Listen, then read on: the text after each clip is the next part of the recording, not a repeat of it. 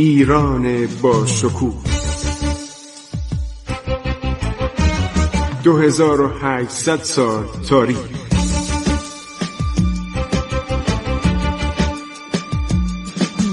عبور از تاریخ.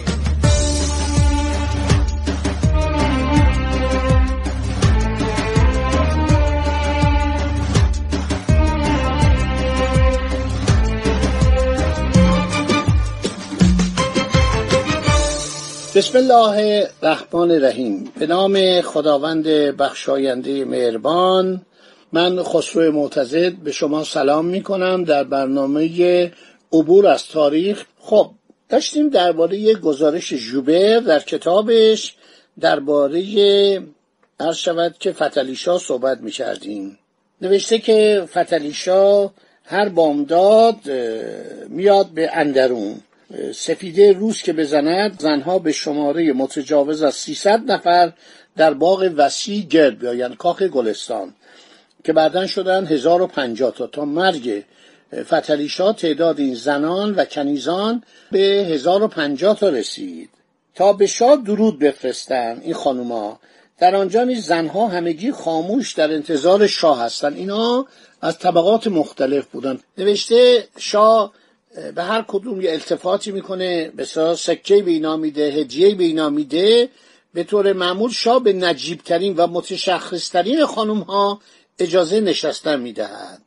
آنگاه همه آن زنها آرزوی تندرستی شاه را می‌کنند. پیشرفت پادشاهی را خواستار می‌شوند. زنها ها غلام بچه که در داخل اندرون خدمتگزار هستند دارای رختهایی خیلی گرانبها می باشند اغلب چیزهایی که به کار اسباب خانه می‌خورد از جنس تلاست یا با مروارید زیور یافته یا محصولات خیلی کمیاب معادن هند است. بعد اینجا اشاره کرده به شکار که شاه خیلی علاقه داره به شکار بره. عاشق شکار است. یک تابلوی سنگ نوشته در همین چشم علی ری هست که نشون میده در حال شکار خودش و فرزندانش هر جا می‌رفتن یک کتیبایی بر سنگ نقش میبستن. ادای می‌خواستن سلاطین هر شود هخامنشی و ساسانی رو در بیارن. کار خیلی بیخودی بود. مثلا توی تاق و بستانم یکی از این شاهزادگان تصویر خودش رو روی سنگ محکوک کرده حک کرده. خب نوشته شکار گوز غزال یا پرندگان شکاری را بیشتر از همه دوست دارد.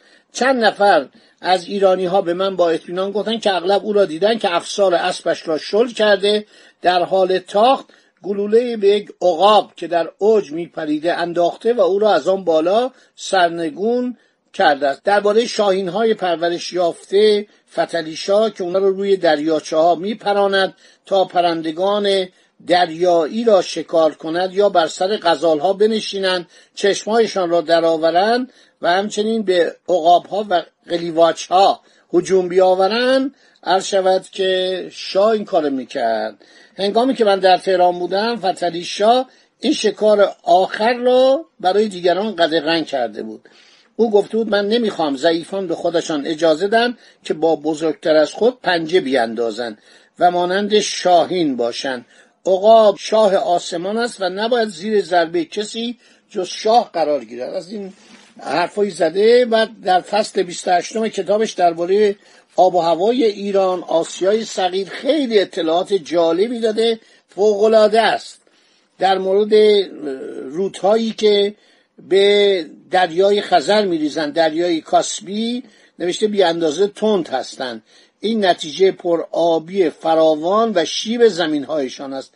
رودهایی که در جلگه کاشان قم اصفهان شیراز روان می باشند تون نیستند. به میزانی که از سرچشمه خود دور می‌شوند به جایی که پرآبتر شوند کاهش مییابند.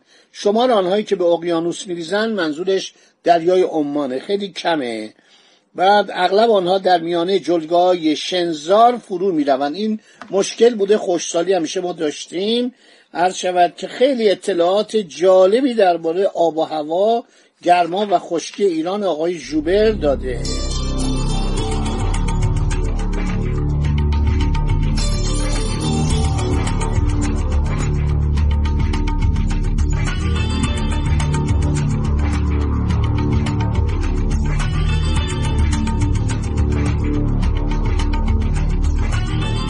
شود که بعد درباره کاریز نوشته که ایرانی ها با کامیابی به آبیاری می‌پردازن. از قنات خیلی تعریف کرده.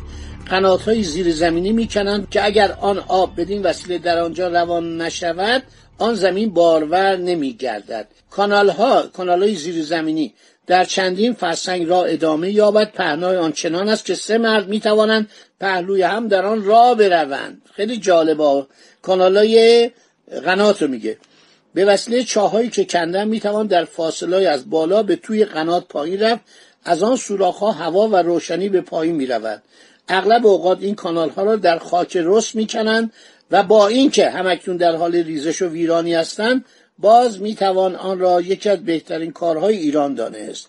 همین که زمین یک بار از آب تر شد علف گندم برنج سبزی خوردنی پنبه علفی درختچه درخت میوه درختانی که برای سایه افکنی یا ذوق دیگری کاشته شده مانند بید تبریزی چنار نارون به سرعت میرویند.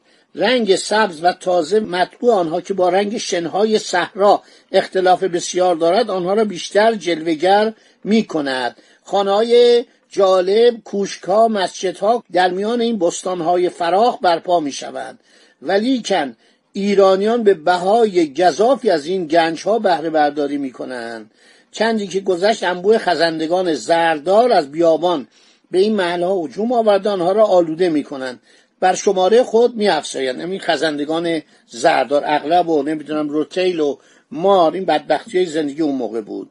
گاهی به آبی بر می‌خورند که در خود کیفیت ناسازگار یا مزه ناگواری نگه داشته.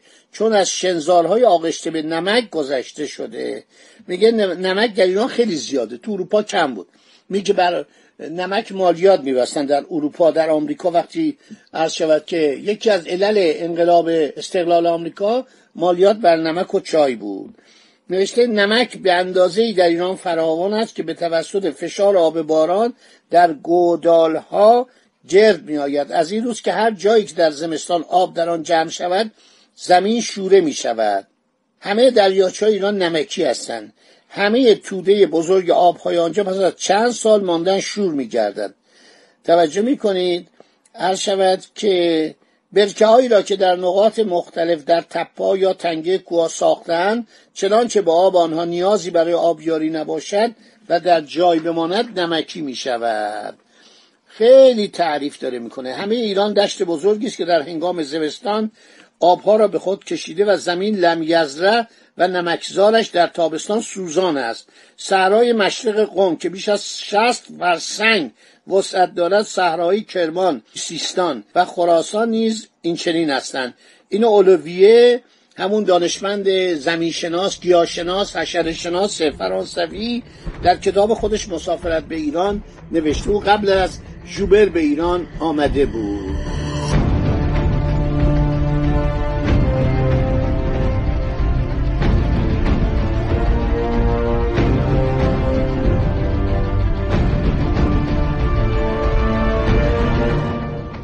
بعد درباره عرض شود که مردم ایران صحبت کرده قاسبینی که به ایران حمله کردند جمعیت کشوری که با این فراخی بوده به دوازده تا چارده کرور رسانیدن. شما باور می‌کنید جمعیت ایران 6 میلیون تا 7 میلیون بوده در 1800 میلادی؟ دوازده تا چارده کرور چون آمارگیری دقیقی نداشتن گفته 6 تا 7 میلیون.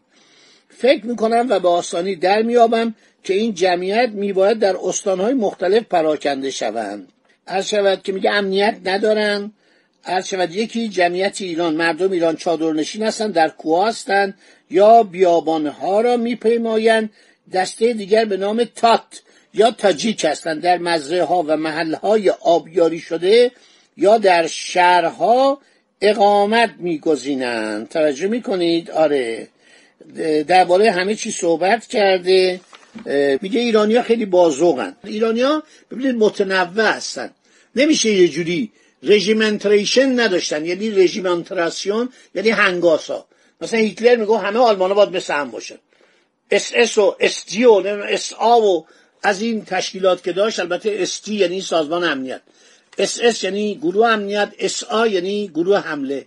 و ارتش آلمان همش میگه مثل هم باشن. میگه ایرانی ها متنوعن. خیلی خوب. دوستان این صحبت هم کردیم این مطالب هم گفتیم. خیلی قشنگ. افشارا در سلماس ارومیه تبریز آذربایجان قزوین سلطانیه زنجان قم کاشان عراق عجم دامغان هکاتمپلیس و مشهد در خراسان سکنا دارند قاجارها نزدیک تهران ایروان مازندران خراسان میان هرات و ماورالنر ترانس اکسیان باستان یافت می شوند ترکمان ها سرزمین های کرانه جنوب شرقی دریای خزر و دره بخارا را می پیمایند. بیاتا در همسایگی نیشابور تهران شیراز چادر می‌زنند. تالش ها قراچلوها در مازندران و قراباغ. ولایات که در ملتقای درود عرس و کر جای دارد. قراگزلوها نزدیک همدان شاسونا پیرامون اردبیل خارج از کردستان ایران کردها و به خصوص رشوندها شقاقی ها از آذربایجان تا مرز عراق شیروان و مغان را میپیمایند. زندها و فیلی ها و بختیاری ها سه تیره توانایی هستند در لرستان و فارس میان اصفهان و سرزمین شوشتر یا سوزیان یعنی خوزستان باستان پراکنده هستند. بشتامیان و بنی کبها و بنی حوله و به طور کلی عرب های عرض شود که مختلف در ولایتی که در زمان باستان به نام پرتاسن در مات خوانده می‌شد و در کرمان و خراسان زیست می‌کنند. این توده مردم با اینکه از نژاد عرب هستند جز به فارسی سخن نمی‌گویند. اینها میگه هم چادر می‌زنن هم کوچ می‌کنن و بسیار شجاع هستند. هر شود که خیلی قشنگ از اینا تعریف کرده. گفته اینا حافظ ایرانن. در زمان نادر همه اینا متحد شدند و یک امپراتوری بزرگ آسیایی ایجاد کردند خب این کتابش خیلی جالبه. من ناچارم اینو کنار بذارم و برم دنباله ماجراهای ارشد فتلیشا رو بیان کنم. خدا نگهدار شما تا برنامه بعدی.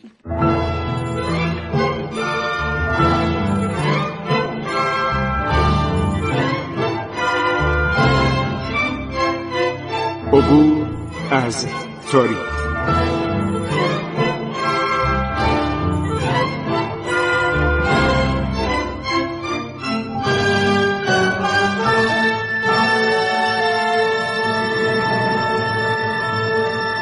ایران با شکوه.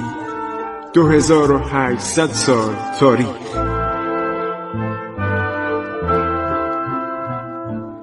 سرگذشت ایران ما به روایت خسرو معتزد